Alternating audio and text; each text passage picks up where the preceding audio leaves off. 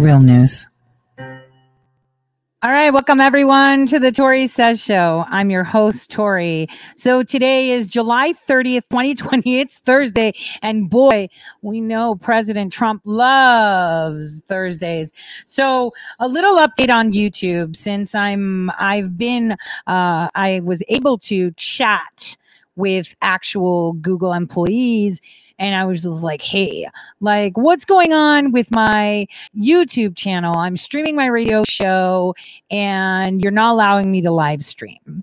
And so they said, yeah, so you put out a video that's against community guidelines. And I said, well, that video was deleted.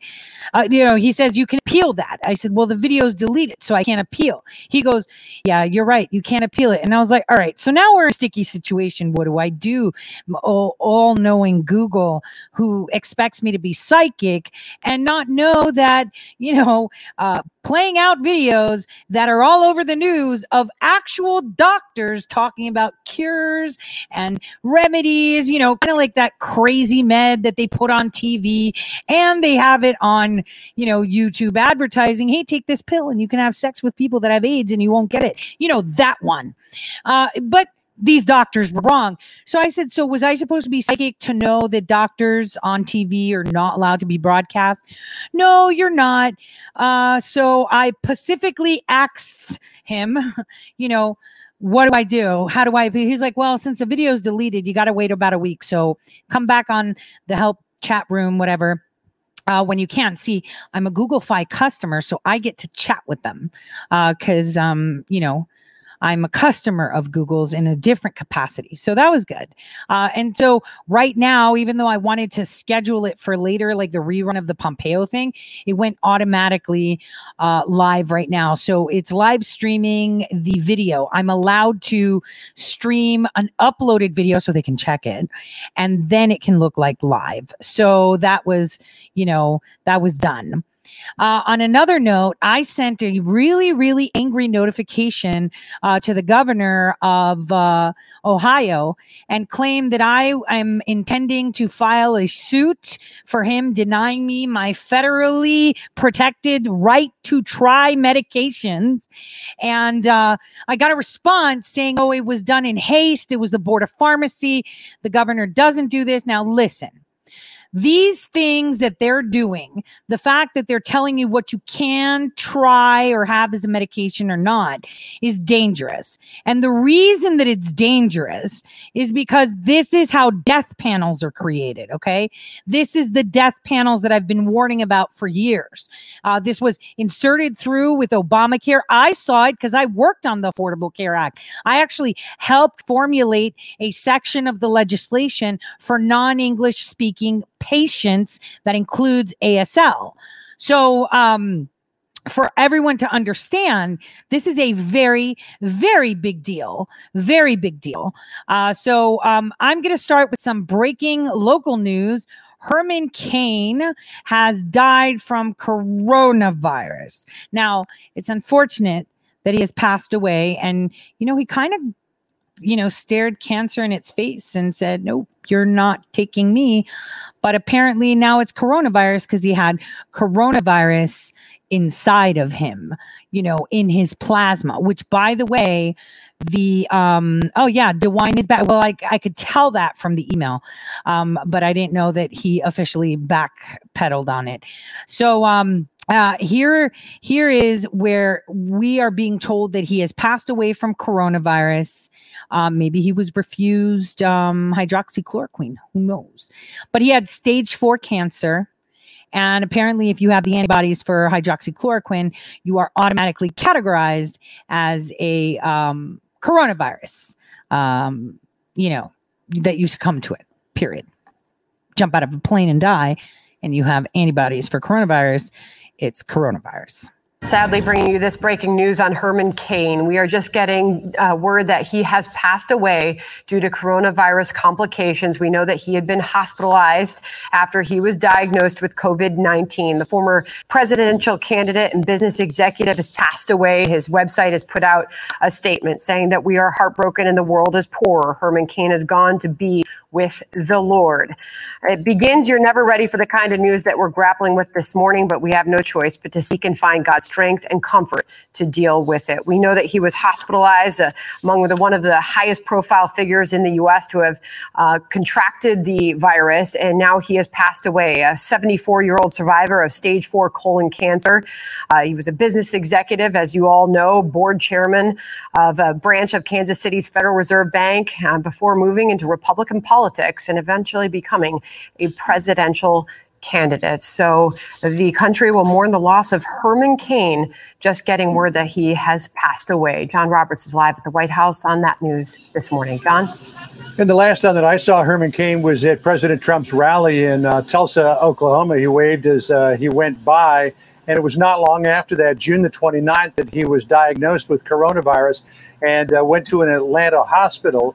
Uh, a month after being diagnosed, he remained on a ventilator, although people who were close to him were saying that it appeared as though uh, he might be getting better. Uh, the, the word that went out was that his organs were strong, that they were trying to heal his lungs with an infusion of oxygen through a ventilator. But, but don't forget, uh, Herman Cain did have some underlying conditions uh, back in 2006. He had colon cancer, which had spread to his liver. He was also 74 years old, Sandra which put him right at sort of at the apex of that high risk group of people who sometimes do so badly uh, with coronavirus. We also know that African Americans uh, suffer severe coronavirus disease at a higher percentage than other people do as well. So uh, I covered his uh, presidential campaign uh, back in uh, 2012. he'll always be forever known as Mr. 999. when I was stationed in our Atlanta bureau, he was a frequent uh, visitor as well as he was a, a uh, contributor uh, to Fox News. That is until we got the remote camera put into his home in Stockbridge, and then he no longer had to make the drive to Atlanta. But uh, the sad news this morning that uh, after a long battle, much of it on a ventilator with coronavirus, Herman Cain finally succumbed to the illness uh, has passed away this morning at the age of 74. Missed by a lot of people. When he passed away, yeah. he was co-chairing, uh, co-chair of the Black Voices for Trump. Uh, mm-hmm. He had attended the president's Tulsa rally uh, in June. Right. Um, obviously, that was one of the last times that we had seen him publicly. He was hospitalized for about a month. But John, to go back to your point, as of an update from uh, his team via Twitter, Facebook, and his website yesterday. Uh, he was still hospitalized, but he was being treated for oxygen. Uh, the doctor said his organs and systems were still strong. Um, unfortunately, as is this disease, it is unpredictable, and sometimes people yeah. feel better or appear to be better and then get worse. Um, they even said he's really getting better, which means it's working. And yeah, as I, as I, as I pointed out, they had uh, put out that statement on statement on Twitter uh, yeah. about the fact that they thought that he was actually getting better. But as Dr. Marc Siegel uh, will tell you, and Dr. Manny will tell you, what sometimes happens with people is they appear to be getting better. And all of a sudden, because of a you know over overactive immune system, they get something called a cytokine storm, which literally fills the lung with fluids and they and they basically drown of their own lymphatic fluid entering Okay, I can't stand to hear people talking about cytokine storms. That's it's way more complicated than that. It, it really upsets me when they try to sound like they know what they're talking about, and you know they can't. Now, bottom line is he had colon cancer. Uh, you know that spreads like wildfire. That's actually my nightmare. Uh, having a tumor on my liver that it would spread elsewhere, right? So it's probably everywhere. It spread to his liver, spread everywhere. It is one of the most aggressive forms. Like once it's in colon, it's gone. You know, he should have just had that baby aspirin every day. I mean, uh, it should have been ritual, but whatever, because um, uh, some forms of statins also, actually, just so you know, recent research shows that taking statins reduces the ability for specific tumors in your colon to proliferate. So uh, if you get, if you get, colon cancer, you can take that, but it won't help it. But if you're taking statins or a regular regimen of aspirin, baby aspirin, as they put everyone on, uh, you reduce your risk. Uh, tons of research out there for that. I, I found it, you know, very helpful. Um, you know, but now, even though he died from stage four cancer, because he had coronavirus, which is he could have had the flu, could have had a pneumonia, whatever, you know, he's dead from COVID. So he is now the most recent victim that, um, you know, they're going to be uh, pushing up and down uh, as to why we're all going to die. Now, uh, as we know, yesterday, the hearing that lasted forever, which they do on purpose and nobody listens, uh, was all grandstanding. They were kissing tushies of big tech. Uh, big tech lie That was reinforced this morning during the Pompeo hearing as to how, you know, they're like, hey, do you know of China stealing intellectual property? Well, I don't have firsthand. No, I've read reports. The only one that got on board is Facebook. Now, why is that? Because that means Facebook Facebook is now owned and has agreements with the government. So they cannot speak against the facts of the government. Just pay attention to that. This is why Zuck is, uh, you know, sitting pretty in a sense. So what I'm gonna uh, today, what we're gonna talk about is a lot of real news and news from around the world. We're gonna touch upon suddenly everyone's talking about the troops being removed from Germany, and it's like, dude, not news. We talked about it right here on October 9th, 2019, when Pompeo was in Greece and spoke about it. Uh, tons of articles too, how we were shipping all the weapons and shipping all the soldiers, but now it's news. Do you see?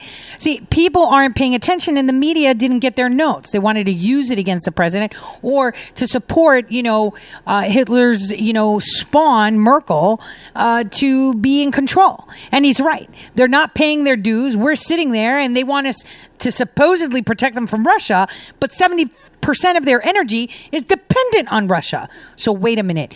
You're paying them, but you're scared of them too. Explain.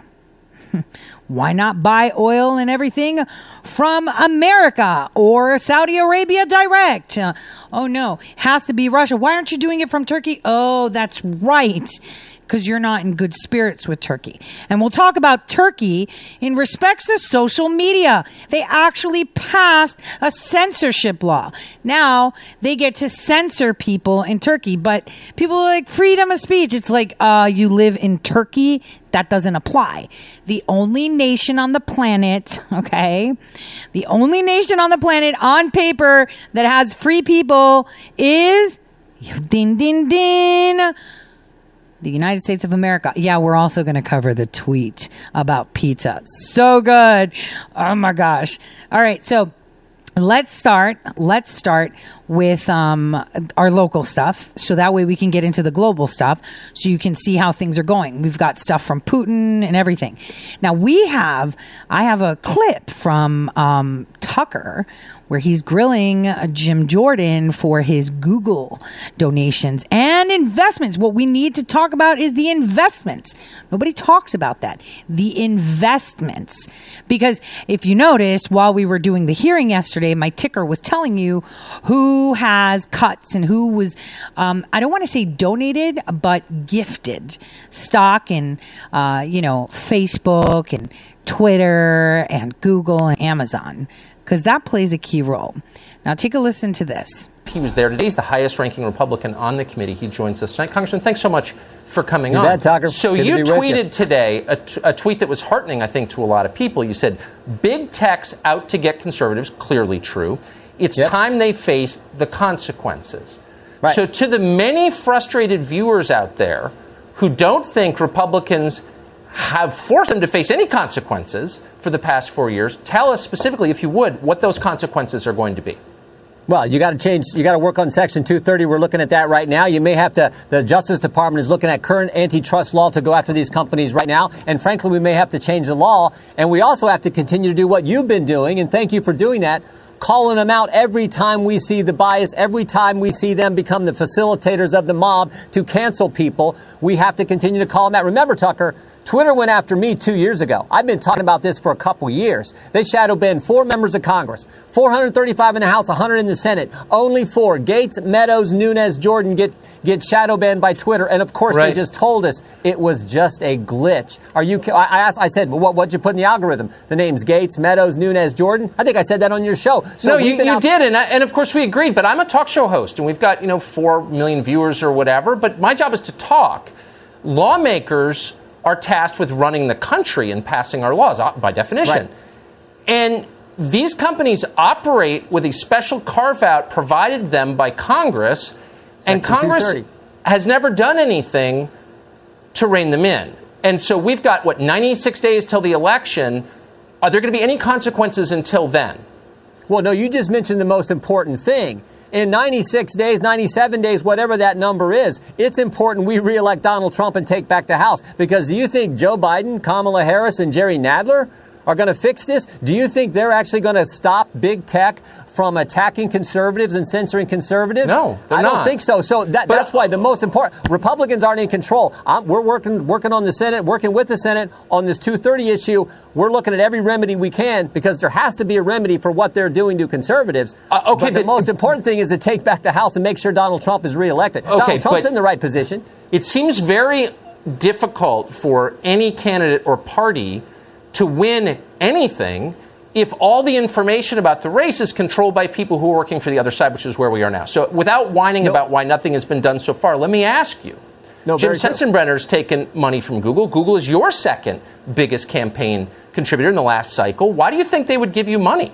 And why would you No, take I mean, it? if they, look, if they want to exercise their First Amendment liberties and give me money, that I raised three million dollars last quarter. If Google gives me a few thousand dollar check, God bless them. That doesn't change who I am. You saw that today in the committee. I went after I went after him for the very issue you just raised, Tucker. In 2016, Google tried to tailor their features to help Clinton in key states. That's directly from the email. The head of their multicultural marketing section. Oh, I get it. I mean, I, again, I'm a talk show host. So We talk I- about this stuff all the time. But I where's call- the part where we out. say we're yanking your liability exemption, the one that we don't have at Fox News, but they somehow have, where they can't be sued for garbage on their site? And, tu- and, And so, wh- like, where's the effort to do that? I, I, I'm, just, I'm frustrated. I think a lot of our viewers are frustrated. I just like to know, like, when's that We're going to working happen? on it right. We're working on it right now with folks in the Senate. Josh Hawley is working on that. We're, our staff is working with with uh, Senate staff on that issue. What is the way? What's the best way to structure that language? We're looking at that. We're also what the, the Justice Department is doing.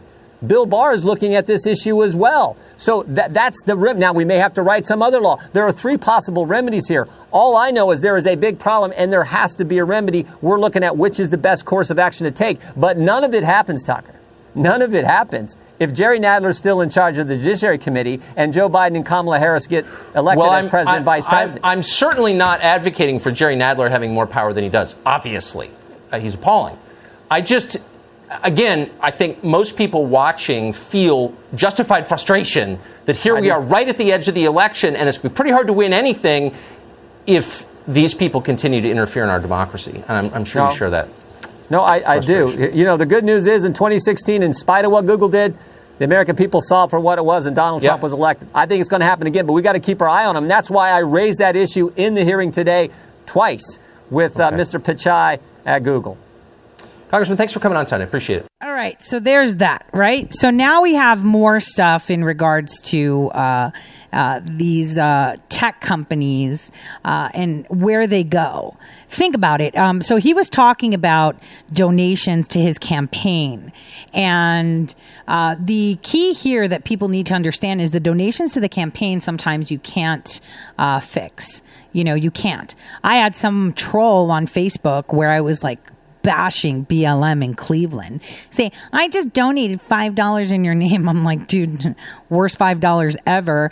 But they do that. If you look, you'll see that people that work for Alex Jones, there's multiple donations to the Democrat Party or Act Blue.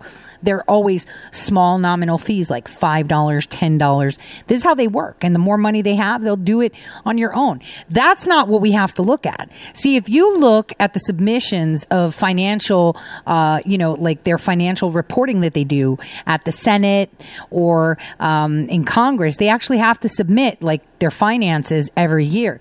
You'll see just how many of them have so much interest in Google, in, in Twitter, Facebook, and Amazon. They have tons and tons and tons of stock. Like, for example, you know, how are you going to sit there and question them, you know, and put them on the grill? Ms. Uh, Jai, what does she want to call herself? J, ya, ya, Paul, uh, when she has, you know, between 250,000 and 500,000 interest in freaking Amazon. And then she's grilling them. Stop. And most of them are called stock gifts. You know, that's where you see the interest. This is why they shouldn't be allowed to grill their own, you know, the people that make them rich. Like Billy Long, Rep Billy Long used to have a Twitter account. He's that dinosaur that when Laura Loomer went into Congress and say, said, Jack Dorsey's lying, he started to do that auction sound. What a freaking clown. What a clown. Yet he had tons of stock in Twitter. And get this, he doesn't even know how to tweet.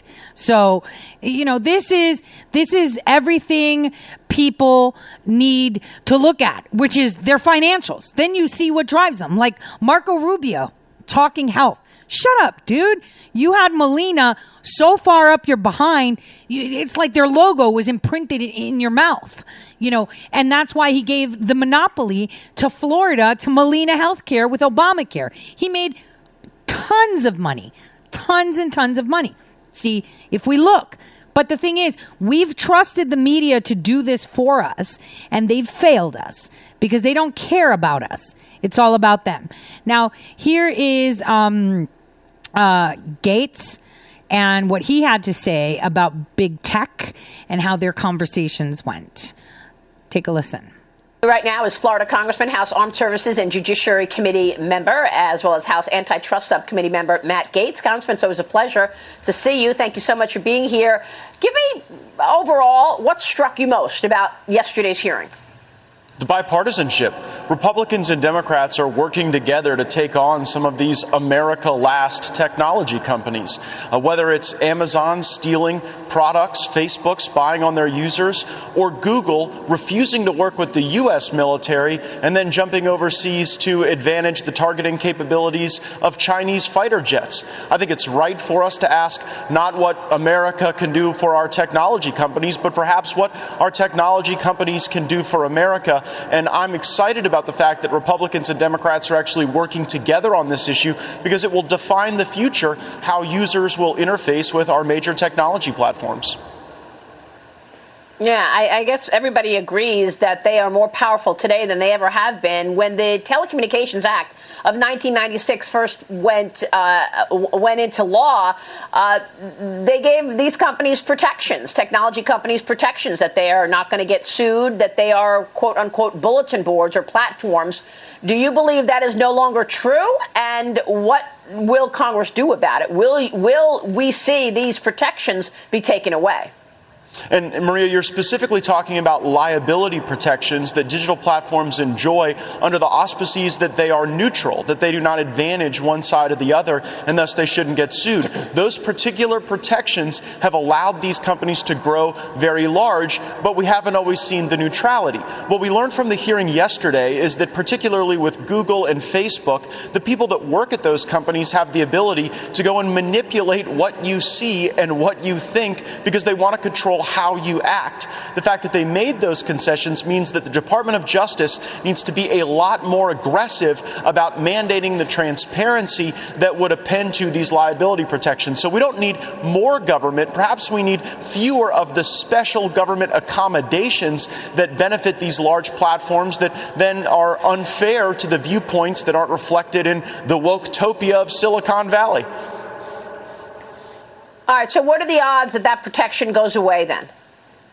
Uh, I think that the protection will go away if the antitrust division at the Department of Justice engages in aggressive litigation to showcase the lack of neutrality on those platforms. I do not believe that Congress will change the law because far too much of Congress is bought off by big tech, whether it's through PAC donations or uh, whether, frankly, a lot of big tech goes and hires up everybody's staff to go work for them, and it's quite an incestuous process. So it won't be a consequence of any brave action from Congress. We largely lack that bravery. But if we have just a little bit of gumption over at the DOJ, I think we can really force the transparency that will animate the changes that will allow us to be able to use online platforms in a way that, that uh, allows users to seek the information they want rather than being socially controlled by Silicon Valley big tech overlords.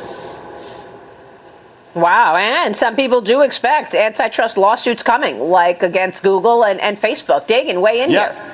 Uh, well, indeed, Maria, I just want to point out that the antitrust probe into Google is the most advanced of the lot. Uh, according to reporting in the Journal, the Justice Department expected to file a suit this summer.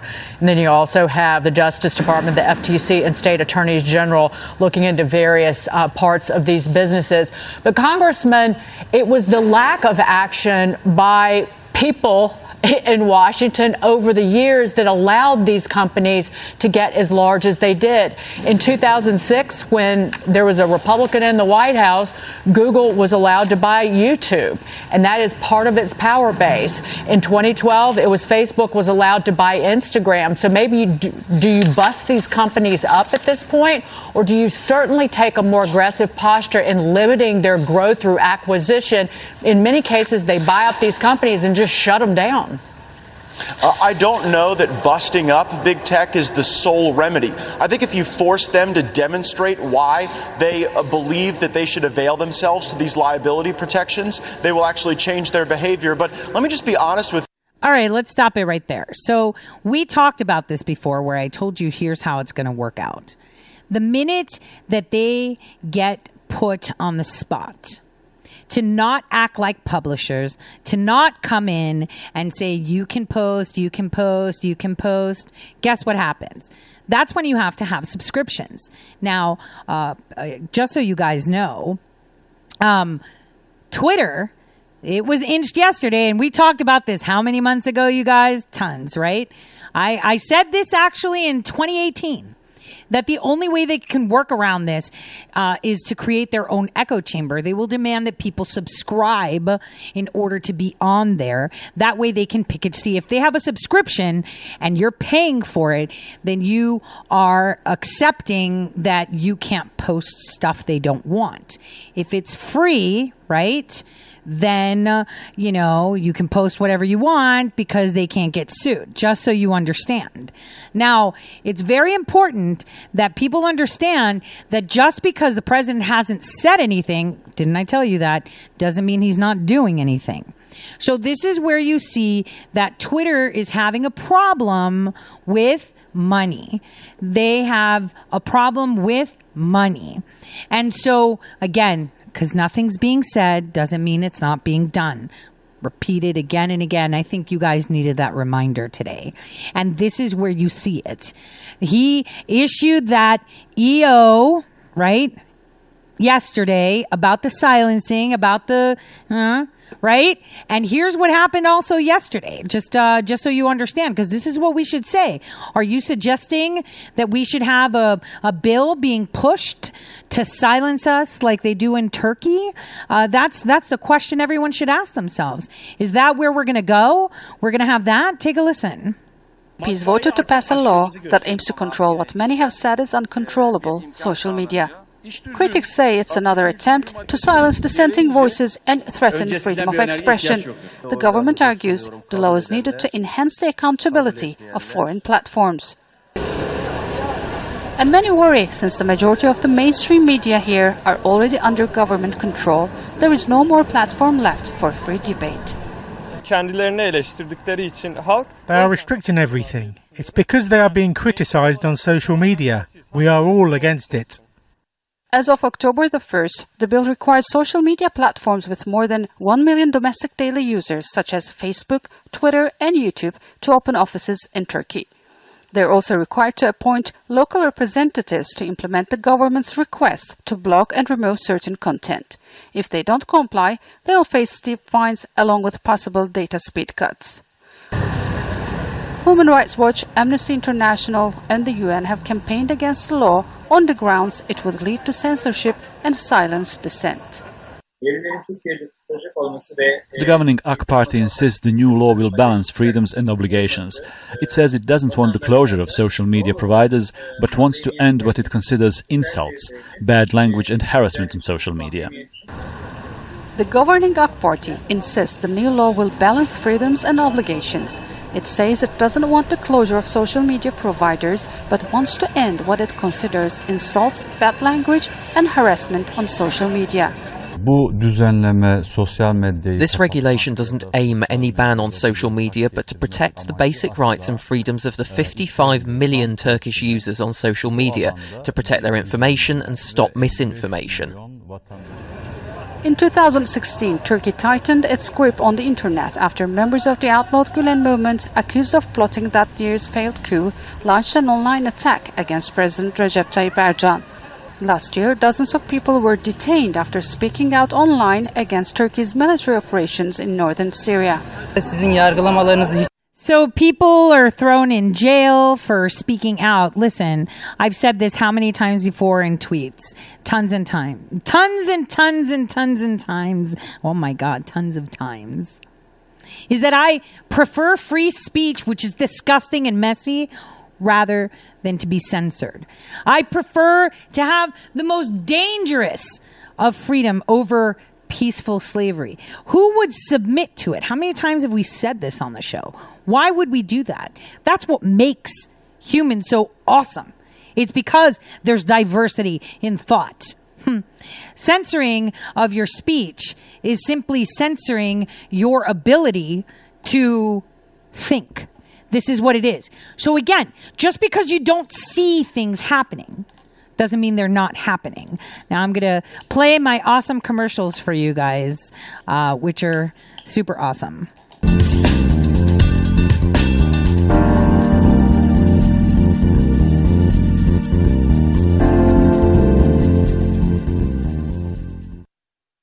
The forgotten men and women of our country will be forgotten no longer. The time for empty talk is over. Now arrives the hour of action. From this day forward, a new vision will govern our land. From this day forward, it's going to be only America first. Every decision will be made to benefit American workers and American families. America will start winning again, winning like never before. I will fight for you with every breath in my body, and I will never, ever let you down. Do not allow anyone to tell you that it cannot be done. No challenge can match the heart and fight and spirit of America. We will not fail. Our country will thrive and prosper again. Your voice, your hopes, and your dreams will define our American destiny. When America is united, America is totally unstoppable.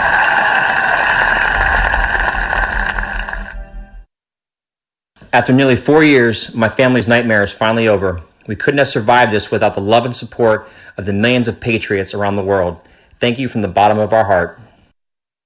Hi, I'm Laura Loomer, and I'm running for Congress in Florida's 21st Congressional District. Wouldn't it be horrible if we lived in a nation where journalists were silenced just because they confronted the political and media elite? You might think that could never happen in America, but it did. And to me. For confronting people like Hillary Clinton on her corruption and Ilhan Omar for her ties to radical Islamic terror groups, I have been banned on pretty much every single social media platform. And if that doesn't sound extreme enough, I'm also banned on Uber and Lyft. I know, I cannot understand that last one either. When this all happened to me, I contacted the media and members of Congress. I asked them for help. I kept calling, I kept emailing, but I never received a reply. And that's when it hit me. I'm a well known journalist who has the phone numbers of the most powerful people in politics and media, yet I couldn't get any assistance. What on earth would the average American do if the same thing happened to them? I realized then that if I wanted to see change that I would need to run for office. The American people deserve representation that listens to and acts on their concerns. So here I am, running for Congress in Florida's 21st Congressional District, because the American people deserve a voice and a representative who, like President Trump, will keep the promises they make and speak up loudly and clearly for that silent majority.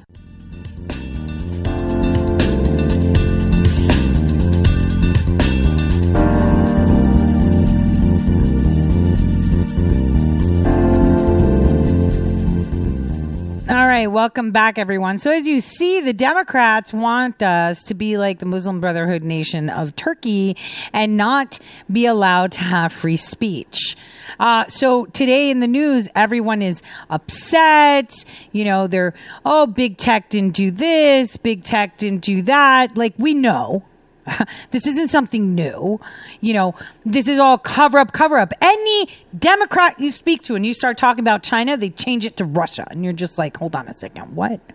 We were just on the topic of China. How did China turn into Russia?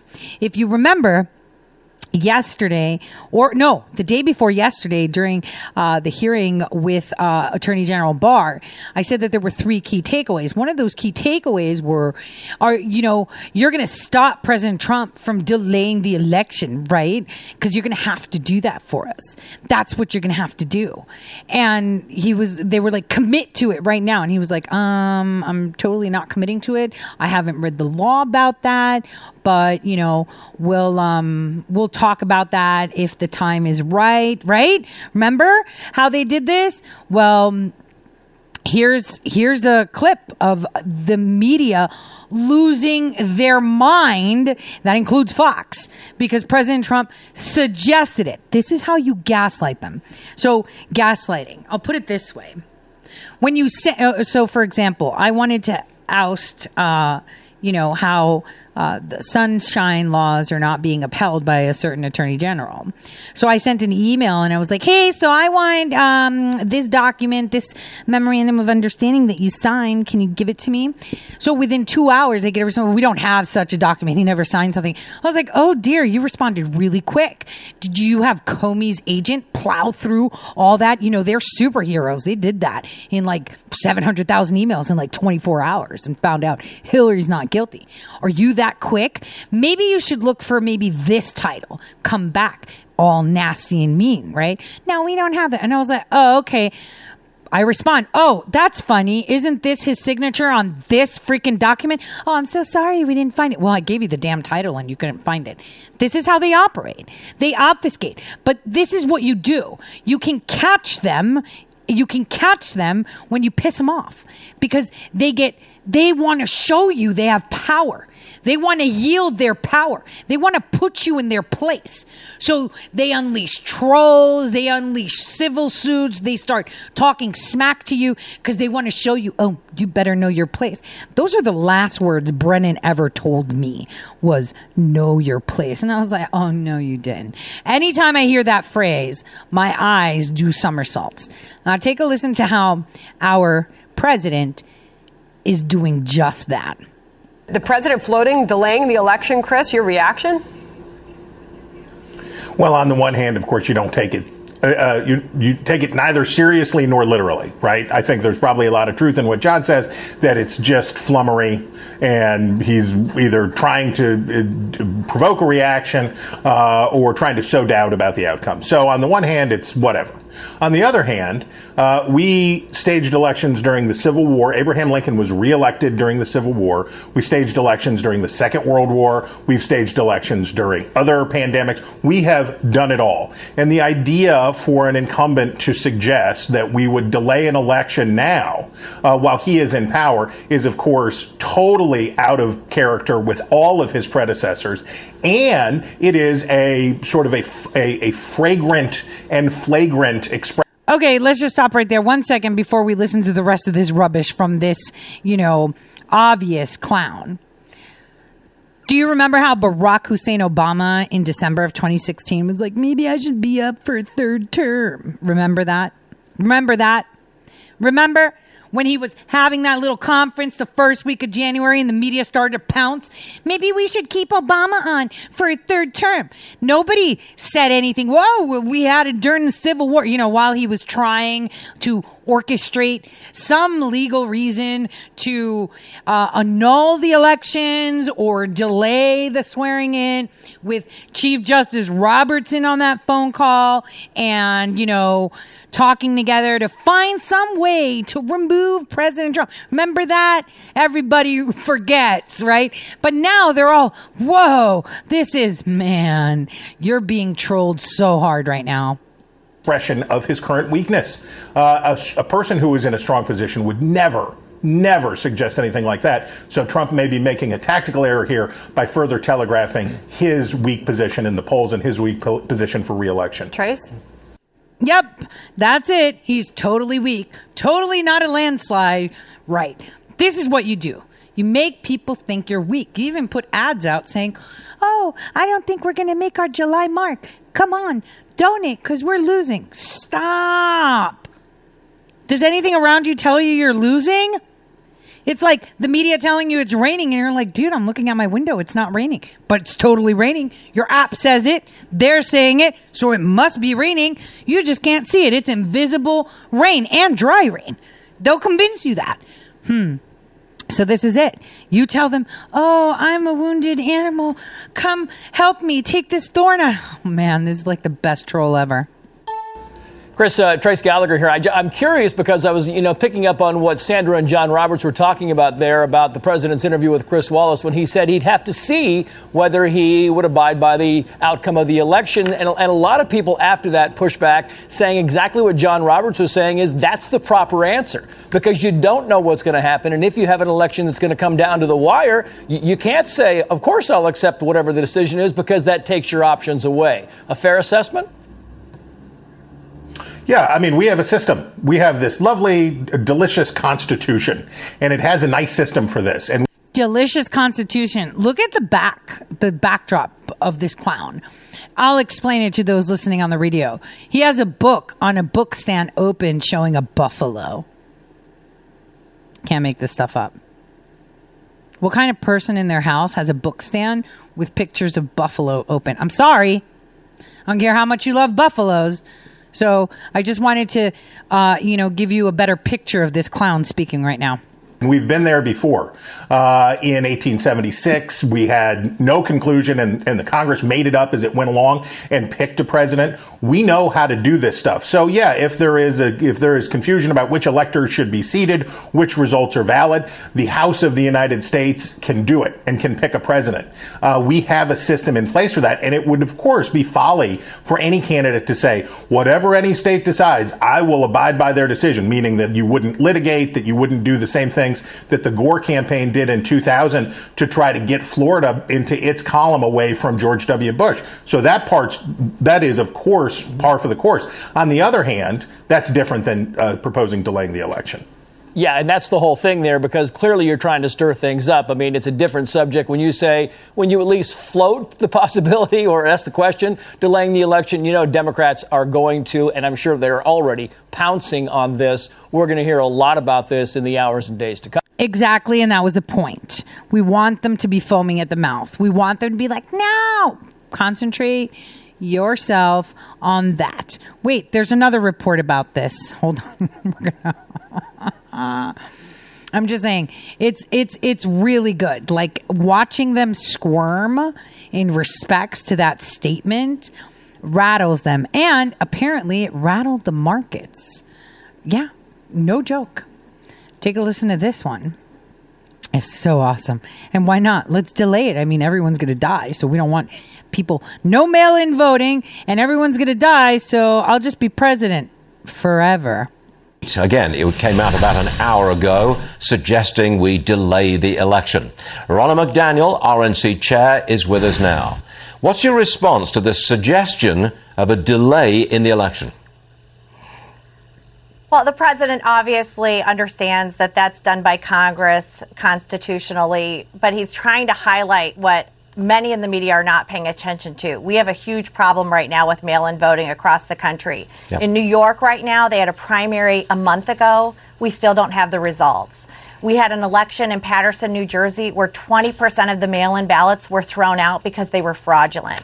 And you're seeing Democrats across the country, and I know this because I'm into 20 to 30 different lawsuits across the country where they are working to sy- systematically uh, take away uh, safeguards to election integrity like signature verification and expand mail voting. It is a system that's being deluged with these mail ballots, but doesn't have the infrastructure on the back end to support it. We need to get this fixed, and it's going to cause problems in November if we don't pay attention now. Ronna, what do you say to this? I guarantee problems in November. I guarantee that if things stay, stay the same, there's no way you're getting a result on election night or even in the first week after the election. You with me on this?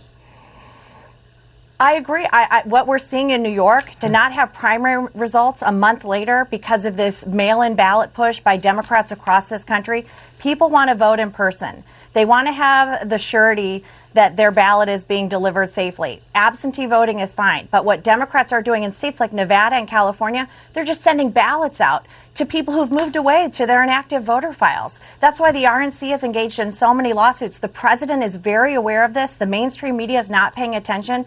Look at Paterson, New Jersey. 20% of the ballots thrown out because they're fraudulent. Four people now indicted for, for meddling in that election.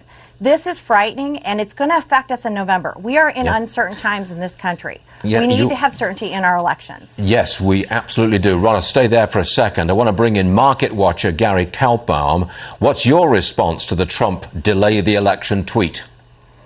I, I wish he wouldn't have done it. Uh, obviously, the market wasn't thrilled. And look, we have a history. We had elections during uh, the Civil War, World War II. I remember Hurricane Sandy uh, hit the Northeast really, really bad right around the election. And we got past Al Gore versus Bush. So uh, we're going to have the election. It's up to Congress. They're not going to change it. And I would just uh, wish the president would leave be on something like But this. Gary, I got to lay this on thick. There is no way you're going to get a result on election night. There is every way you're going to get endless challenges. You won't get a result for a long time, and that to me is election risk. Your comment? I, I don't disagree. Look, uh, with mail-in, it's going to take some time, but you know, we're the United States, and we will adapt. And as long as it takes, uh, they'll, we'll, they'll put the best foot forward, uh, get the job done, and whoever wins uh, uh, uh, will show it in the votes. I'm not so worried about that. Okay, Gary, hold on a second. I'll get back to you in a moment. I want to go back to Ronna uh, because I want to talk polls and enthusiasm for a moment. You say that enthusiasm for the president is higher now than it was in 2016. How do you know that? You, do you have evidence on that? Yes, I see it through our volunteers that we've activated already in 2016. uh, Through the whole cycle, we had 750,000 activated. We're close to 2 million already.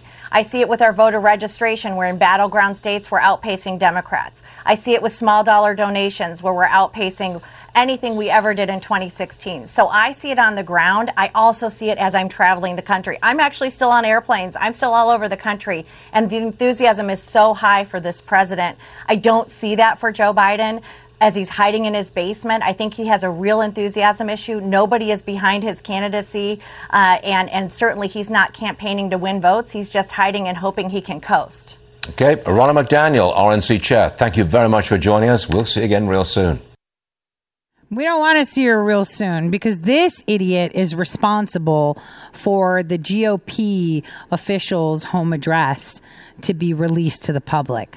So yesterday there were conversations uh, on the Sunrise Movement uh, that they're going to attack uh, Republicans at their homes, and they have started the siege. And so she's done this. She did this. She let that happen because she allowed it. Now, again, Mike Pompeo is now in uh, Mike Pompeo. Mike Pence is now. Oh gosh, that was a slip. Mike Pence is now in a bus accident, and um,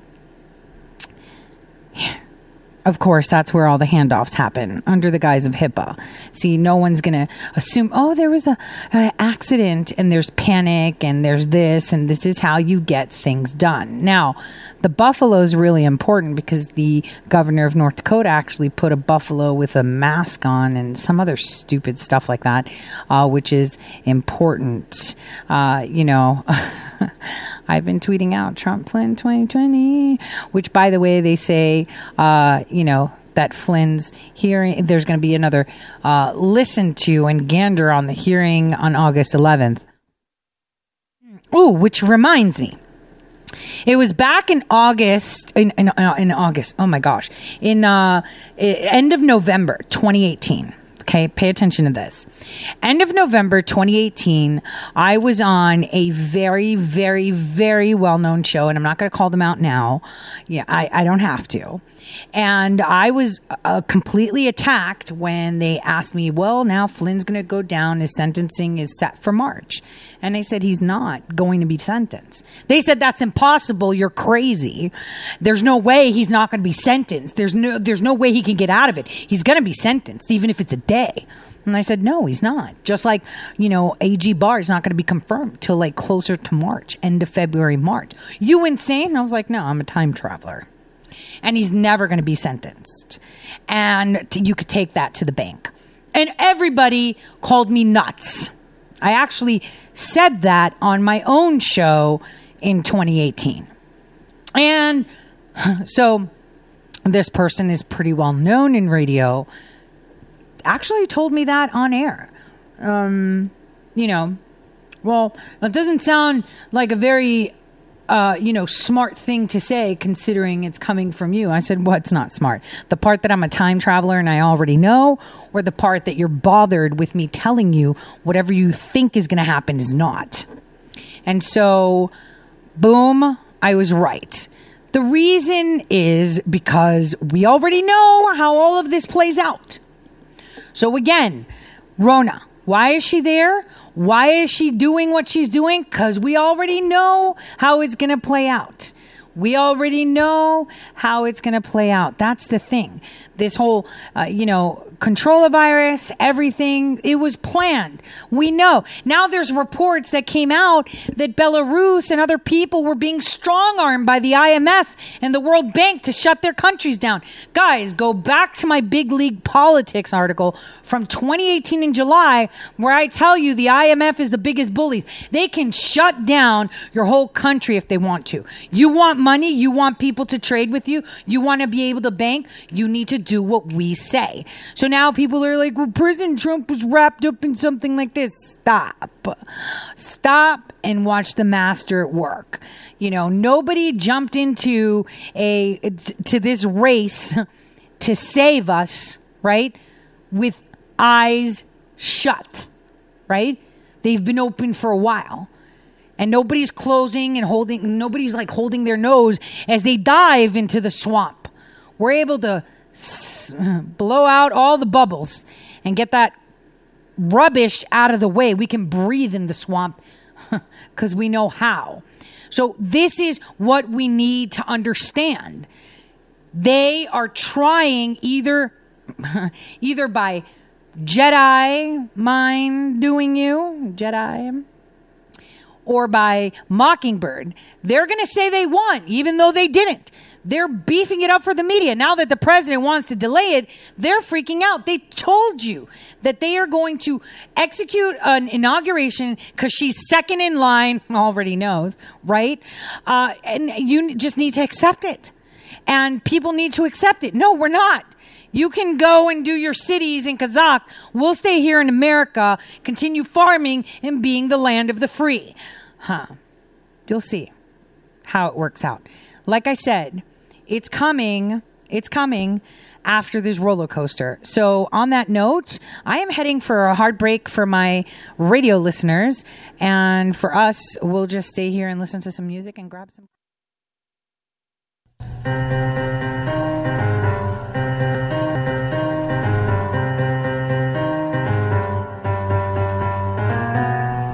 Real news welcome back, everyone. And just because they probably heard the tail end on the radio before the jingle came on, my my clock was in sync. Uh, you know, I've been having some organ pain, and you know, I don't like to take uh, narcotics. Uh, you know, the last time I filled a script for tramadol was a year ago, and I still have it, and it was only a thirty day supply, so I don't like taking it. So my daughter went ahead and gave me, uh, made me a smoothie. I think she went heavy on the ginger, but whatever. That's I'm good. It's all a bit spicy, but it's good. Um, so let's start the show, right? This second hour with some good stuff before we enter the global realm, right? Because we gotta we gotta go into the global realm. Uh, I want us to kind of look at uh, what what I've been talking about, which is um, SCOTUSgate. And I talked about it back in 2018, again in 2019, you know, with um, Ruth Bader Ginsburg's seasonal cancer. It's always around this time of the year that she gets cancer, right? And how she was issuing decisions, you know, in 2018 while she was undergoing chemotherapy. Same thing in 2019. And it's like, stop. Having been there, nah, man, you can't think straight. Why is this happening? Well, Here's some more. Ruth Bader Ginsburg at a very interesting hospital. News tonight surrounding the health of Supreme Court Justice Ruth Bader Ginsburg. Our very own Shannon Bream is live in Washington. She has the latest. Shannon. Hey, Sean. Well, what we're told tonight is that the justice is back in the hospital, and this is what the Supreme Court spokesperson tells us. She, quote, underwent a minimally invasive non surgical procedure related to a bile duct stent she actually got about a year ago. Now, this is the second time this month that she's been hospitalized. Last time was a possible infection related to that same bile duct. Uh, she also underwent a procedure then. It was at that same time earlier this month we learned that Justice Ginsburg's cancer returned earlier this year. She's been undergoing chemo since May. Uh, the justice says the treatment's been going well. It will continue, and she says it has not kept her away at all from work. And what we all remember was an incredibly busy term this year. Decisions on everything from abortion to the president's tax returns. Um, Justice Ginsburg has battled lung, colon, and pancreatic cancer, as well as these latest lesions, which were discovered on her liver. Uh, tonight, we're told the justice is resting comfortably after this latest procedure, and that they do expect she will be released from the hospital by the end of this week. Sean. And so the hospital that she was at is Sloan Kettering. I think I've told you guys. You know, um, I, I, saw a few of you comment on uh, the Clone Show yesterday. From quite frankly, I haven't watched it yet, but you know, I told him, dude, I I studied under the guy that created cloning. So whatever anybody says about clones, unless you've actually seen them, created them, you know, you don't understand it. But the person did drop TGen, so they knew some stuff because I interned there for four weeks. Just saying. Now, Sloan Kettering, they have the monopoly in the United States for specific transplants. So I, I want you guys to pay attention because before I was like, I even tweeted it out uh, a while back. Um, you know, uh, it was like last week, right? What? Ruth Bader Ginsburg at this hospital? Wait a minute. I thought Sloan Kettering had the monopoly on it. I guess it was the in between. Now, uh, I want you guys to, to, to understand when you find out who's been treating her, okay, and how she's being treated. And I said this a very long time ago, very, very long time ago that's when you're going to understand really what's up. Because I know a lot of people want to see this unsteal Epstein for the perverted side of things, which was just a byproduct. I want you guys to understand these creeps, you know, bothered and, you know, harassed and sexually assaulted and killed all these children, all these children uh, for for for for what is it called? Um, poops and giggles, right? Stop. Oh, so um, the by that was a byproduct. It was all about what have I said? The majority of the children being trafficked are used for experimentation. So that is something we need to understand. It's not about the sustenance. It's not about, you know, raping them or having them as slaves. It is for experimentation because they have uh, different types of cells that cease to um, they don't cease to exist, but they're not bountiful in adults. But once your epiphyseal plates close, that gives a cue to your bones to stop making a majority of pluripotent cells. And that's what the pluripotent means that that cell can become a tooth, a hair, skin cell, heart, whatever.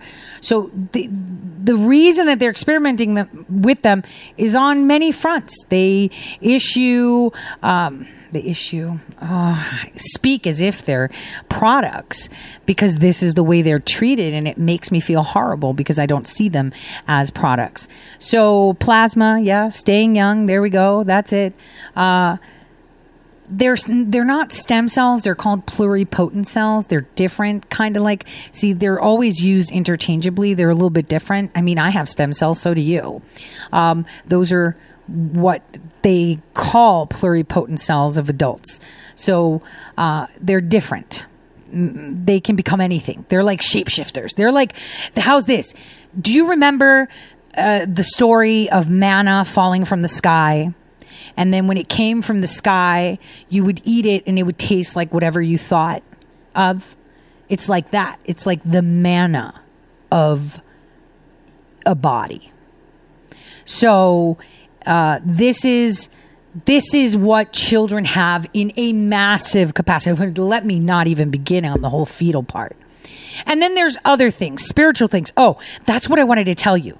So, you know how eh, a lot of people are like, "Oh, they're satanic rituals, it's spiritual. This is what they're doing to children. This is what they they they constantly keep doing." Well, here's the thing. There was a there's a new YouTube channel that I found cuz I look at everything. And there was a girl, I think it's called Real Stories. Once I find it, I'll post it on Subscribestar and in the Telegram chat. Um and it had a girl who her grandmother was pimping her out to other individuals for pornography, right? And um the the whole thing was it was a spiritual thing. See, all of these perverts would say it was a spiritual thing, a spiritual thing, and the way she was convinced was because she was walking through sand and it was glowing. Now, in retrospect, she knows that was plankton, but the guy was trying to tell her that this is how she becomes, you know, super um, spiritual and a god and this is stuff that they say that if these little girls do that that this is where they go. Like these people actually believe this. So they wanted to see them masturbate uh, you know have sex with adults stuff like that. It was crazy. So it was on youtube and it's called like real stories where people like tell their stories. I, I let me tell you something. When i was watching it the one guy wanted to throw up and it's like dude i feel you and you know, and he's not even related. Imagine if it's one of your own, how you feel. It makes you sick to your stomach. How do you stomach it? And the only thing you could do is pray for strength. It is horrific. Uh, so that's the whole spiritual side. So there is something there. There is, uh, you know, that aspect, but the majority is experimentation. And Ruth Bader Ginsburg is going to lead us right to that. Let's just put it that way.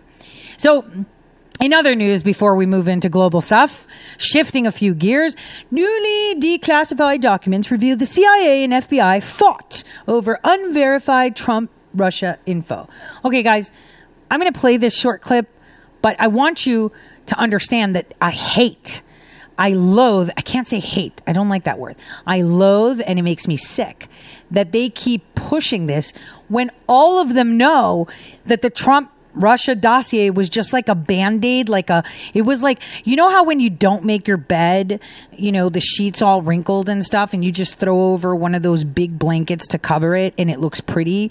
That's what the dossier was. It was just like a patch, like that blanket that you throw over to, to, to divert attention to what's really going on the the dossier they knew from the get go was wrong. And you know what else is annoying? You know, I, I think I pinned that tweet. Um, Chuck Ross saying, "Oh, you know, Mister Ohr, you don't remember the unidentified man?" Guys, they already have the text that it was Daniel J. Jones. They already have the communication that he crafted it. He crafted it. He also did the whole Dr. Ford thing, the Kavanaugh thing. Come on, he did everything, and they're just playing footsie here throwing you guys a bone. Uh, speaking of bones, the president threw one at us, and we're going to talk about that too. So take a listen to this.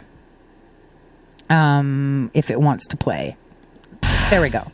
Senate intelligence releasing newly declassified documents that show the CIA got into an intense fight with the FBI led by James Comey in late 2016 because the FBI team there demanded the discredited, debunked Steele dossier be put into the all important intelligence community threat assessment for the country on Russian interference. Now, the FBI won that fight and got Steele's opposition research, which was paid for by the Hillary Clinton campaign and the DNC. It got to put it into an appendix into that threat assessment. Let's welcome Tom McClintock from House Judiciary. Great to have you on, sir. Your reaction to this story? Hi, Liz. Well, it's just another layer of, of corruption that we're learning about uh, from Comey and his uh, partisan zealots uh, at the FBI. Uh, there's a part of that testimony that indicates the FBI was pushing to get it in because of pressure from the president, Barack Obama. That's deeply disturbing and hasn't gotten a lot of attention yet. Uh, but what's even more disturbing is the fact that um, uh, they repeatedly told the FISA court, as well as represented in, um, in, to the intelligence community, that if this information was coming from a highly placed source in Russia with uh, close ties to the Kremlin. We found out last week that was a lie, and they knew it was a lie. It wasn't coming from some highly placed uh, Russian in, in, in the Kremlin. It was coming from a part time analyst at the left leaning Brookings Institution with a record of uh, drunk driving convictions, uh, who was basically making it up with his drinking buddies. And they knew that, and yet they represented it as something that was highly credible when it was not. Okay, so are, are, critics right to warn that the FBI doing this, getting this Steele opposition research into the threat assessment, that that gave it more gravitas and stature than it deserved, and gave. Okay, let's stop it. We don't need to listen to what they want you to to think is happening. Okay, because it annoys me. Okay, I do not appreciate them treating people as if they're stupid. Now, what have we said about the NSA? Okay. The NSA says that it collects every single piece of information and holds on to it for 72 hours, correct? It also says that certain words, you know this, right? When you say them over the phone, over the air, on an internet, over the internet, chat it, text it, whatever, it flags it, correct? We already know this. So the question is, if we already know all of this, if we already know that the NSA has their conversations, okay? Then why are we sitting here discussing a dossier that you know they put together just to cover up that they were using the NSA? That's the thing. Why are they playing, you know, let's hide behind our figure? that doesn't happen. That's not how it happens. This is definitely not how it happens. But you know what they do? They believe, and this is true in some shape and form, that the American public is too dumb to understand. And the American public needs to be spoon fed something that they can digest easier. So I have been writing and talking about Section 702 violations. This is why Carlin had to step down in September. I've also told you that it was Judge Collyer that told them off for collecting all this information on the Trump campaign. And it was the same judge that signed off on the FISA warrant knowingly and willingly, right? She didn't care about the dossier. She didn't even look at the dossier. She didn't need to see the dossier. She already knew that they had collected information from the NSA. So the NSA, bottom line, which should be no such agency, is the one that was overseeing the NSA. So the NSA has people that watch it, and there's no such agency for the record. it's the stuff that Clinton and Hussein never, ever, ever were able to declassify. All those that were part of the team before 19, well, the year 2000. So they have every single name of every single contractor 2000 and after. But those before 2000, shh, now that's your black ops. So the NSA has been be, was being watched as well. Hmm. You see? Surveillance goes both ways. You're not the God of all seeing everything.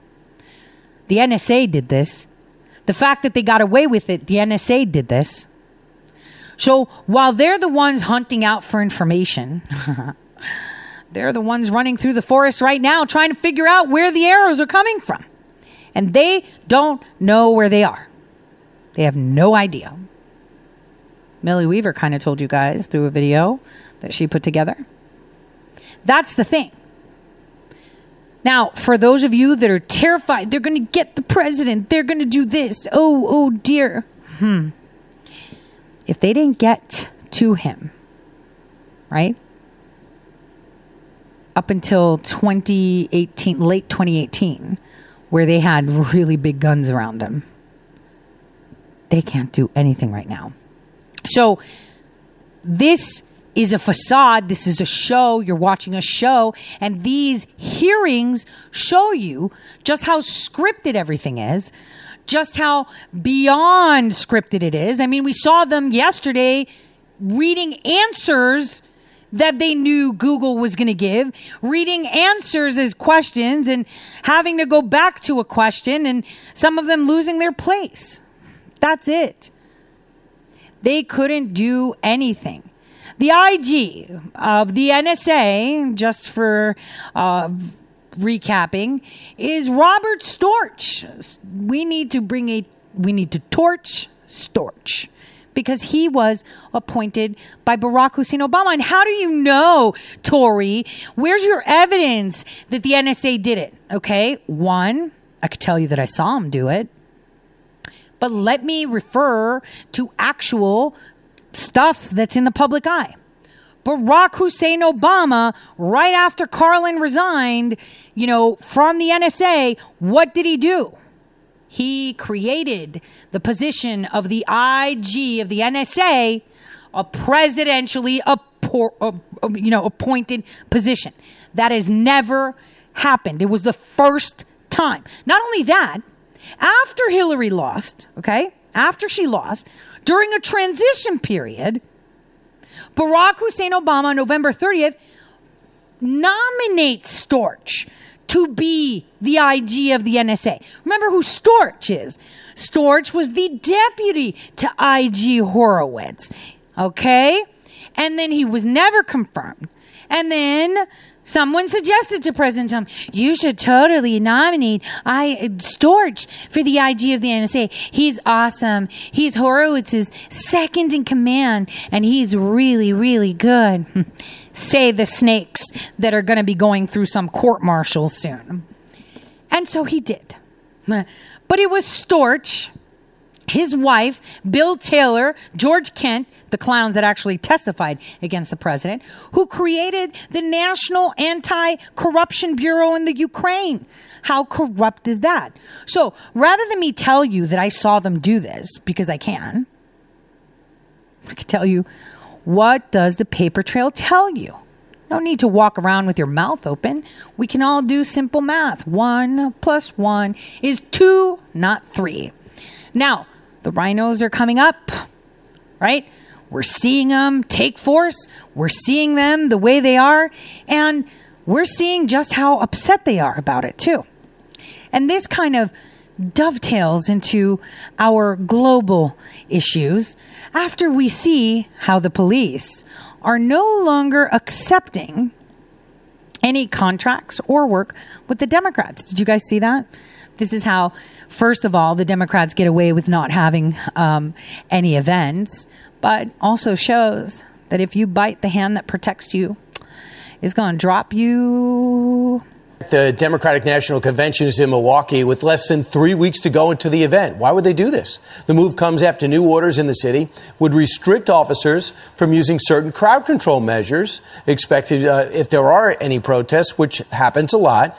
Tear gas and pepper spray now off the table, so they're out. Joining us now is one of the police chiefs withdrawing his officers from the DNC, uh, from the West Allis Police Department, Chief Patrick Mitchell. Chief, is it just about pepper spray, and is it just about tear gas?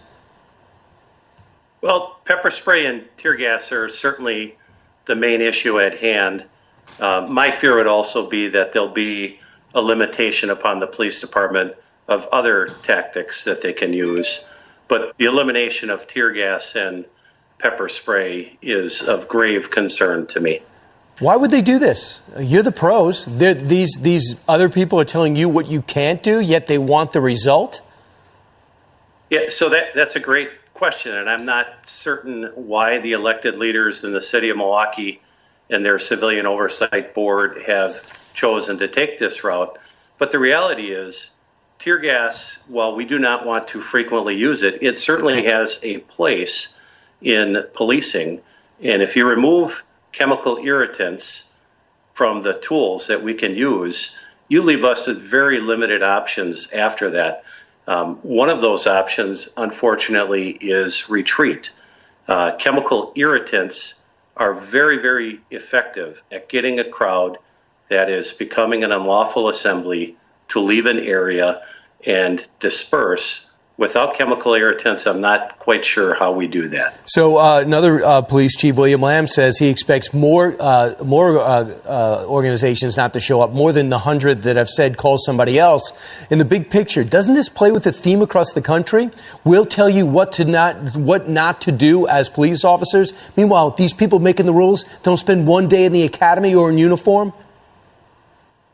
Yes, I certainly do understand that politicians and civilian oversight boards have a role in policing, but common sense would tell you if they would listen to the professionals, any professional police chief would tell you we don't want to use chemical irritants. We make decisions based on the actions of the crowd. If the crowd was truly peaceful and we had a five day Democratic National Convention with nothing but peaceful protest, there would be absolutely no need for a chemical irritant. But again, if yeah. that is removed, we're in a bad spot. Yeah, the rioters slash protesters, they have a say in this, and no one's telling them what to do. They're just telling you how to handle it. Meanwhile, this is what the DNC said in response to that huge news.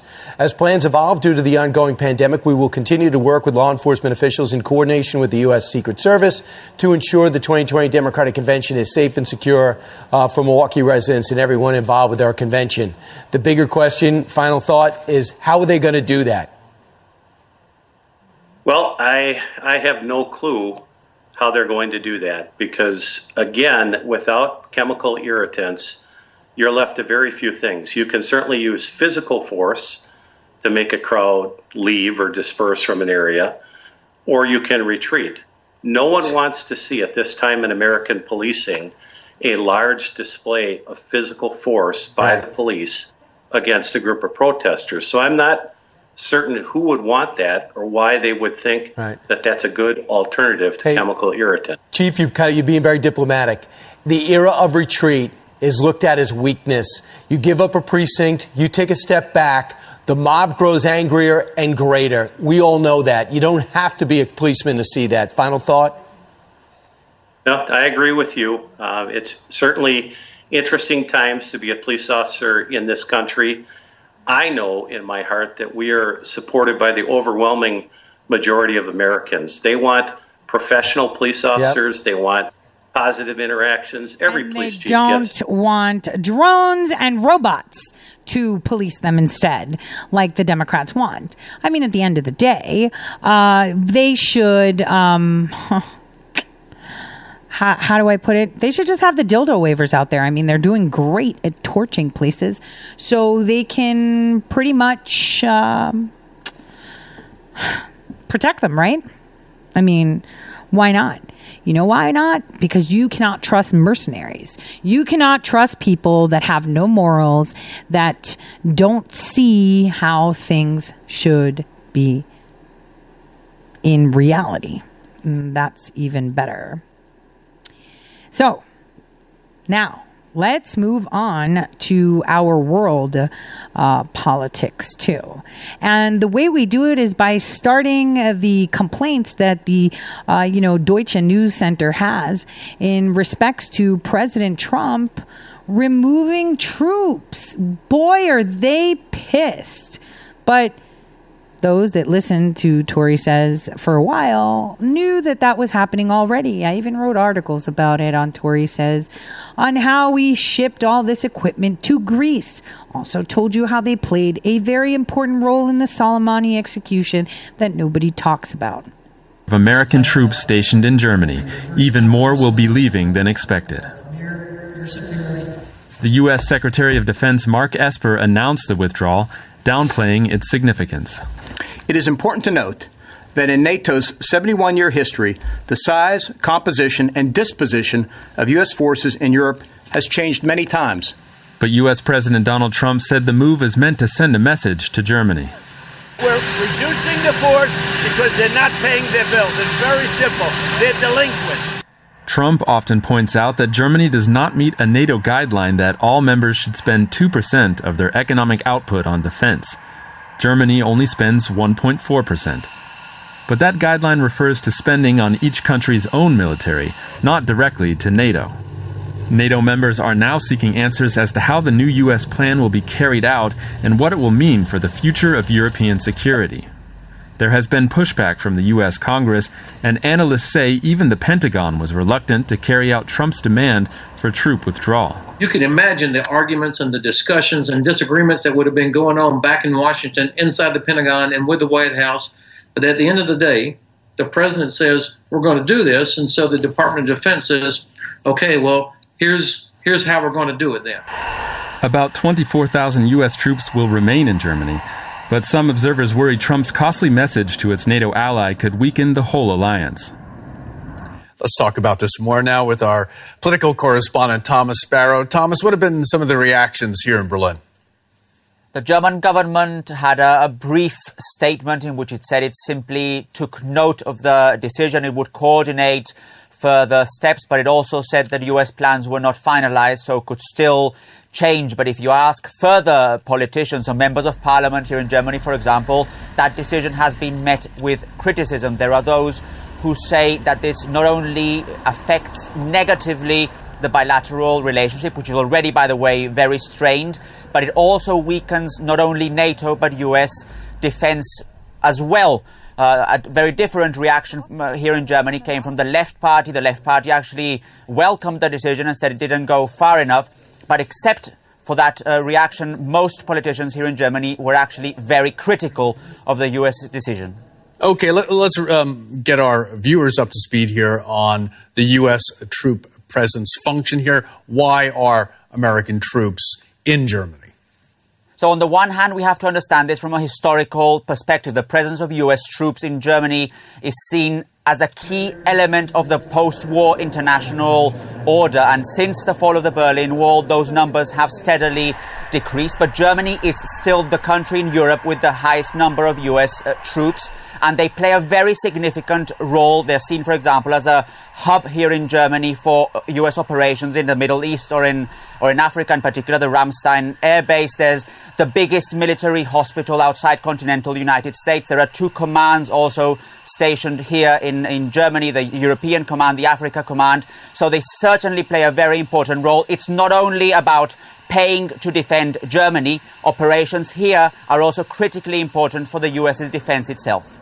Okay, this relationship, the German American relationship, is also critical for NATO, for the entire uh, European transatlantic relationship. What does this mean for the German American relationship, the withdrawal?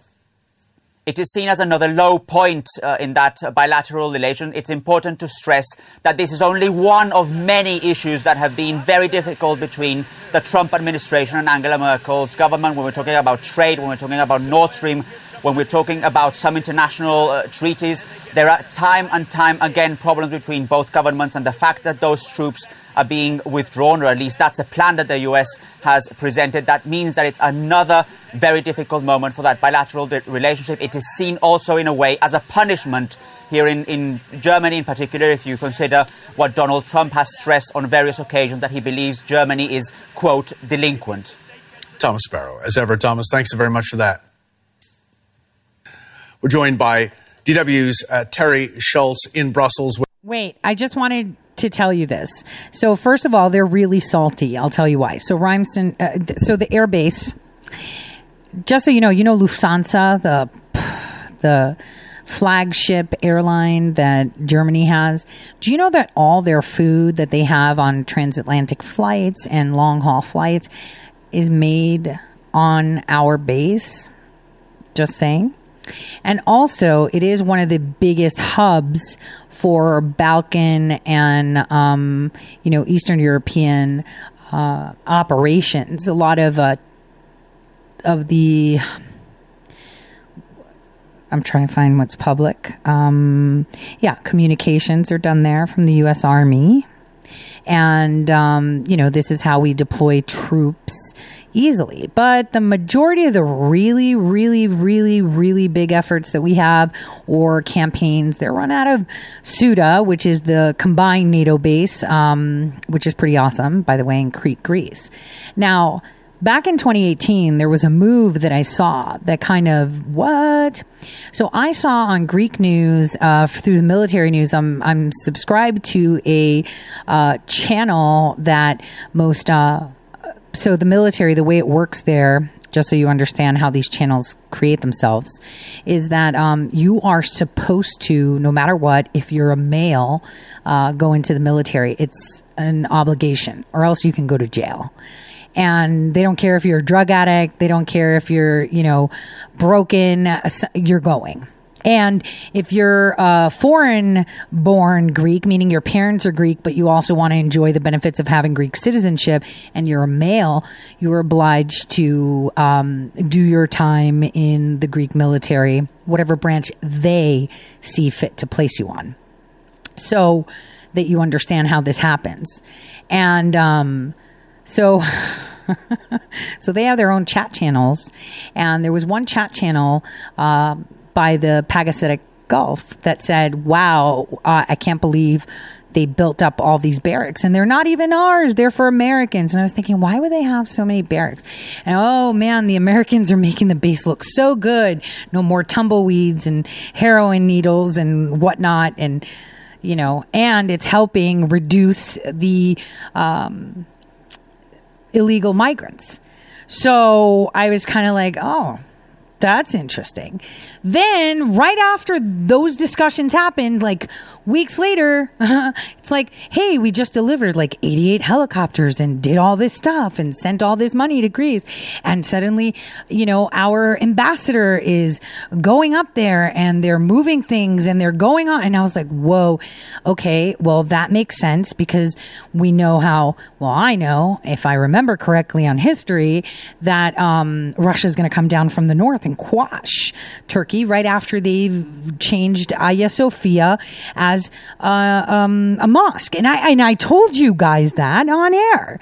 The minute you see that mo- that that church be turned into a mosque, it's gloves off. It's happening. Uh, it's it's it's saved. It's online. You can hear it from over almost three years ago. Almost three years ago. And so mm, I was like, well, that would make sense because at the Pagasetic Gulf, you still have access to the water, but you also can go land based to the north, you know, toward the Balkan access point.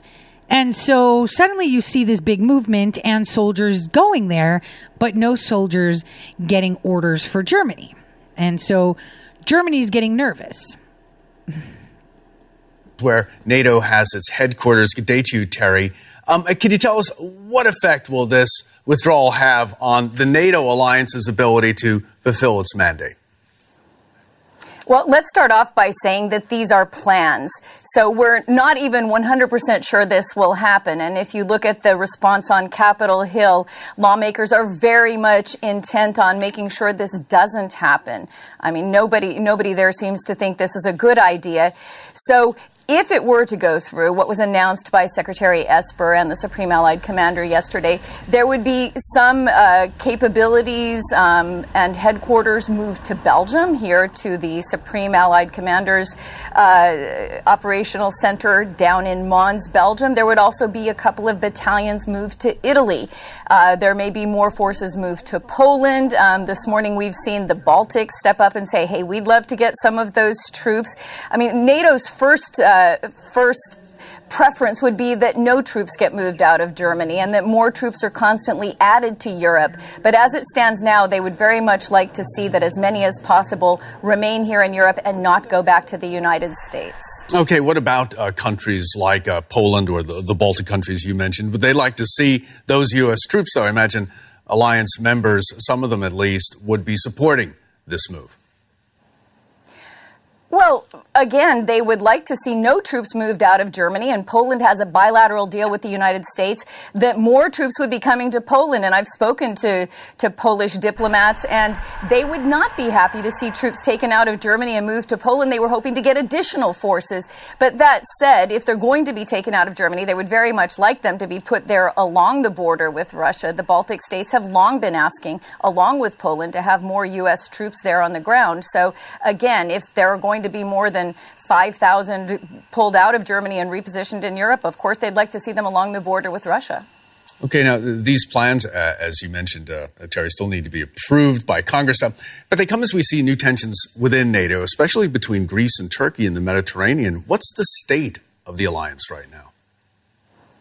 There are always tensions within NATO. There are also tensions between Turkey and France in the Mediterranean. And these are very big concerns inside the alliance. But of course, it makes more tension. It makes more sort of un, unnerved uh, allies when the problems are with the United States.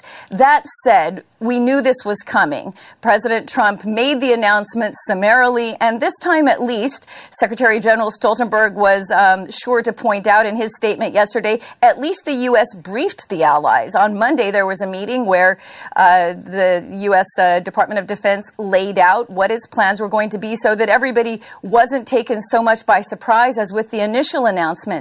I think everyone in NATO is hoping that um, this doesn't come to pass. Again, even Secretary Secretary Esper said, you know, we might make some moves within weeks, but making such huge operational movements like this would take years to complete. And much of this remains uh, to be seen based on what happens in November. If Joe Biden wins the presidency, it's completely possible that none of these changes will take place. So I think that allies are very much hoping that um, while this is a plan, they hope somebody gets in the way.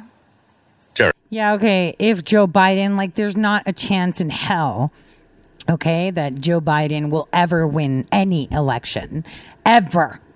So, um, so a lot of people are like, well, where will, what will happen? Who will Turkey fall to?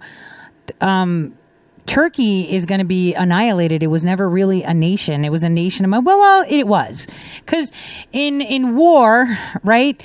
borders are redrawn, uh, you know, and done and done. And this morning, when we had Secretary Pompeo testifying and I was live streaming it, there was a troll in there saying, "Oh, the Americans have abandoned the Kurds," and it's like, dude, borders are being redrawn now. That's what the tension is. So Turkey will be split uh, you know, territory that belonged to Greece will go back to it. Territory that was Armenian will go back to it, and then it's Kurdistan. That's basically uh, those basically were the nations that existed before Turkey ever existed. That's just where they sat when they were, you know. Um, put in their place by their masters who created them.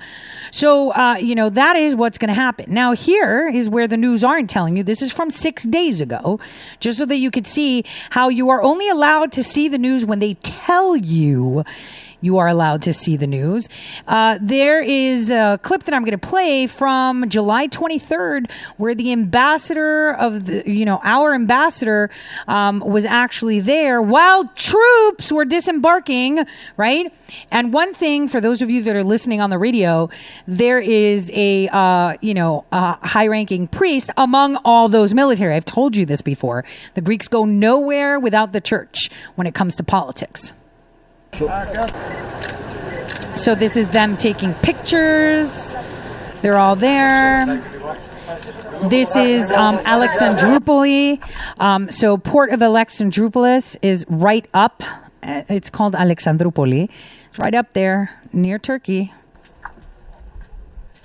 And so here's our ambassador. I'm also particularly happy to be back here in Alexandroupoli to celebrate the 150 year of this sports operation and to mark what is truly, I think, a historic milestone for this strategic maritime asset and for the U.S. Greece defense and security relationship. So, a point on that defense agreement those of you that haven't heard it yet, uh, Simplecast, iHeart, iTunes, Stitcher, find my episode from October 9th, 2019, where I explained to you how we just put in place a defense agreement. Pompeo was there and he was talking about it. He even was his casual. It was the best Pompeo I've ever seen. That's the Pompeo in that timeline when he became president was excellent. That's the one that I remember from that timeline. That was President Pompeo who I saw uh, in that timeline. So you need to listen to that show and just see how everything, how much is going on. You know, you don't see, uh, you know, a lot being, you don't see perp walks, you don't hear about things, you don't hear the president bitch slapping all of them. Excuse my French. Just, but just because he doesn't say anything doesn't mean he's not doing anything. Okay? That you need to remember that. A stronger and more secure Greece is in America's interests. And as Secretary Esper discussed with Minister Panagiotopoulos just this week, our work together deepens a very important bilateral relationship and strengthens the NATO alliance, promoting prosperity and security in this strategic region for all of our citizens. As I watch the 101st elements of the 101st Screaming Eagles land on the port of Alexandroupolis in the city named after Alexander the Great, I realize that this huge endeavor with a background is coming to fruition, not in theory, but in practice. And in that, I feel very pleased, very satisfied. Ταξιαρχία στον ΗΠΑ που αποτελεί is that in turbulent times, such as we live in right now, and amidst a great variety of security challenges and regional tensions, through this project, Greece emerges as the reliable partner and ally in the region for the United States, for Europe, for NATO. που υπογράφηκε τον περασμένο Οκτώβριο, δημιουργεί νέες δυνατότητες. Is always ready to uphold, protect and defend our sovereign rights, our sovereign rights against any type of threat, anytime, through the excellence of our armed forces. And so, those of you that aren't watching, these are all the U.S. Uh, you know, all the equipment and the troops that are disembarking um, right there. And if you're watching it on video, it's like, wow, right? So, just so people understand, we've got airborne there, uh, we've got uh, some units from the cavalry there. Um, so, I'm just saying they've all come down. And yeah, that was a, an alternate future one that shifted. So, if you guys um, remember most of my shows, I've told you that Turkey is seen by many uh, nations as the, the the kid that nobody wants to play with. Okay, and so what? Uh, they're they're they are the gatekeepers of oil and gas to the Middle East. Uh, it's all about location, location, location, and Turkey as a landmass is the um, the gatekeeper for railway between um, you know the Far East and uh, Africa and Europe. They have to go through there. Uh, they also are the gatekeepers for gas coming in from the Asian continent and Middle East and even Africa if they were to pipe down. So what you have to understand is that you have a very fanatic leader that is so entrenched in the Muslim Brotherhood, um, standing in the middle. Now, people that are fanatics or mercenaries to a cause, let's say, are very, um, very egotistical. Uh, they believe that they should be yielding their power as they should. And the first instance of understanding how Turkey, who is not liked by anyone, right, by anyone, has been duped by even Russia. See, everyone was yelling, well, Turkey bought the S 400s from Russia, and those S 400s are going to let Russia understand the tech of our, you know, F 15s and all this stuff, and this is a problem. And it's like, don't you get it? Don't you get it? How can people not see that? Because they're not telling you. This is like super chess. you know, Russians love to play chess. It's like a sport. So, uh, this is where you see how Turkey is now gone. It's been gone. The UN has been stroking their ego by giving them Tripoli and Libya, allowing them come on guys in what in what universe is a nation just going to pull out oil rigs and park them on somebody's coast right and start drilling for oil? And the other countries like yo we're part of nato and these dudes just came up in our backyard and started drilling. Like that's our water. And then nato and europe are like oh turkey you're being so bad. And it's like but they're still drilling. So like they're still drilling. And no one's doing anything. And Turkey says, I don't care what you guys say. The whole Eastern Mediterranean is mine. That's what they said. and then here, and then on the other hand, Russia is the enemy. But here's what Russia said to China.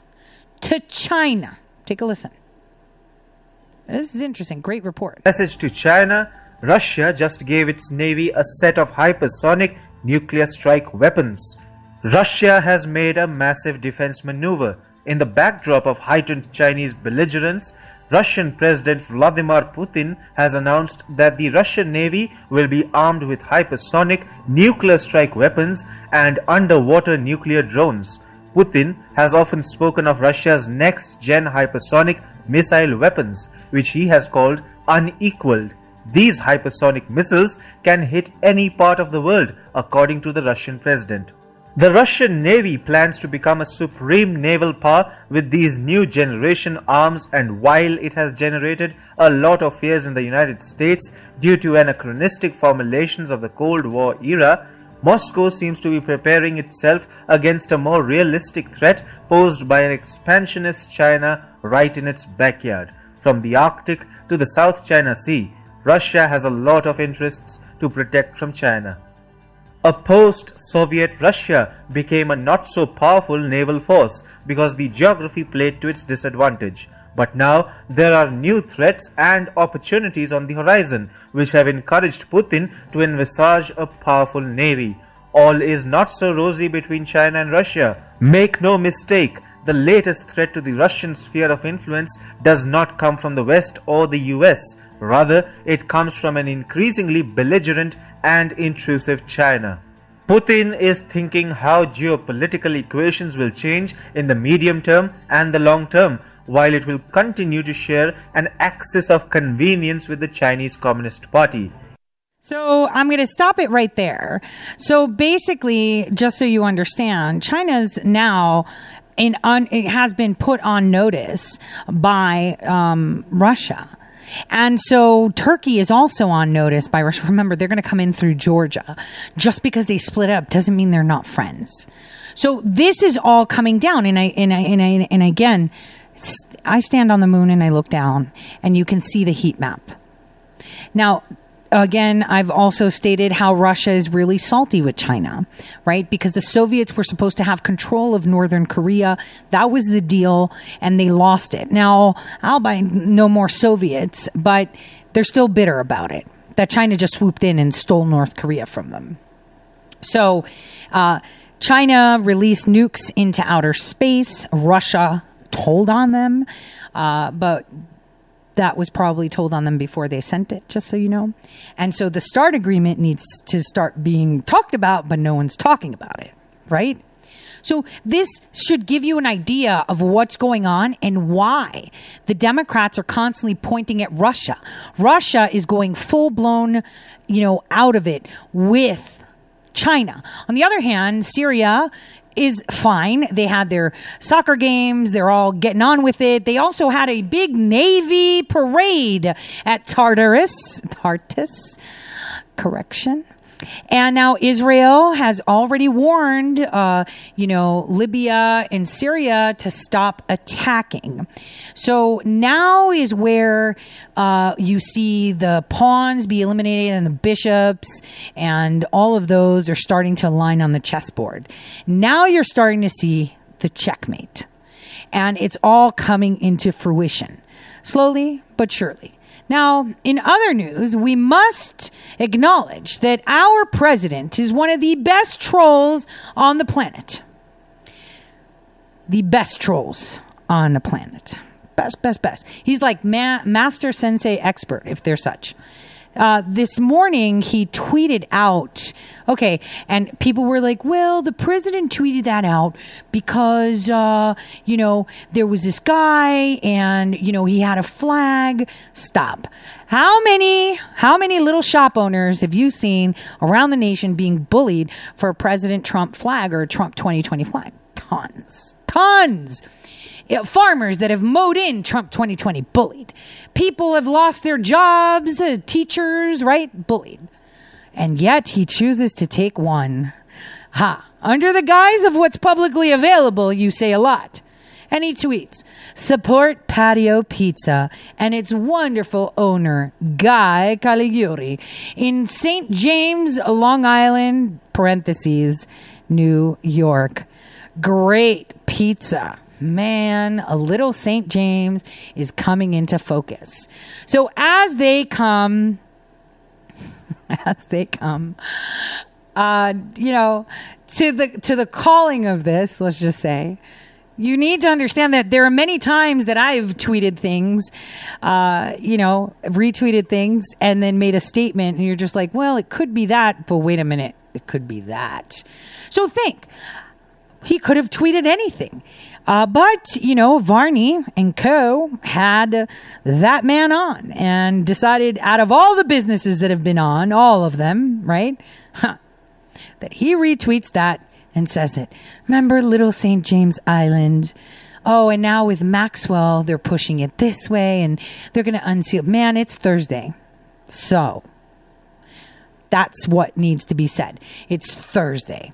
So, from what I realize, the president is going to be, uh, you know, talking about plasma. I am very interested to see what he's going to say um, today at three. So, right after this show, I will be doing another one, live streaming his um, statements on that, on plasma donation. Because remember, these people are sick and you are the cure. So to end this show, I'm going to run my awesome ads because nothing better than to listen to how the best is yet to come, right? Hmm. Men and women of our country will be forgotten no longer. The time for empty talk is over. Now arrives the hour of action. From this day forward, a new vision will govern our land. From this day forward, it's going to be only America first. Every decision will be made to benefit American workers and American families. America will start winning again, winning like never before. I will fight for you with every breath in my body and I will never, ever let you down. Do not allow anyone to tell you that it cannot be done. No challenge can match the heart and fight and spirit of America. We will not fail. Our country will thrive and prosper again. Now, on that note, I want to wish you guys a wonderful evening. God bless from all of us here at Red State, and I'll see you tomorrow. Same time, same place. Thank you.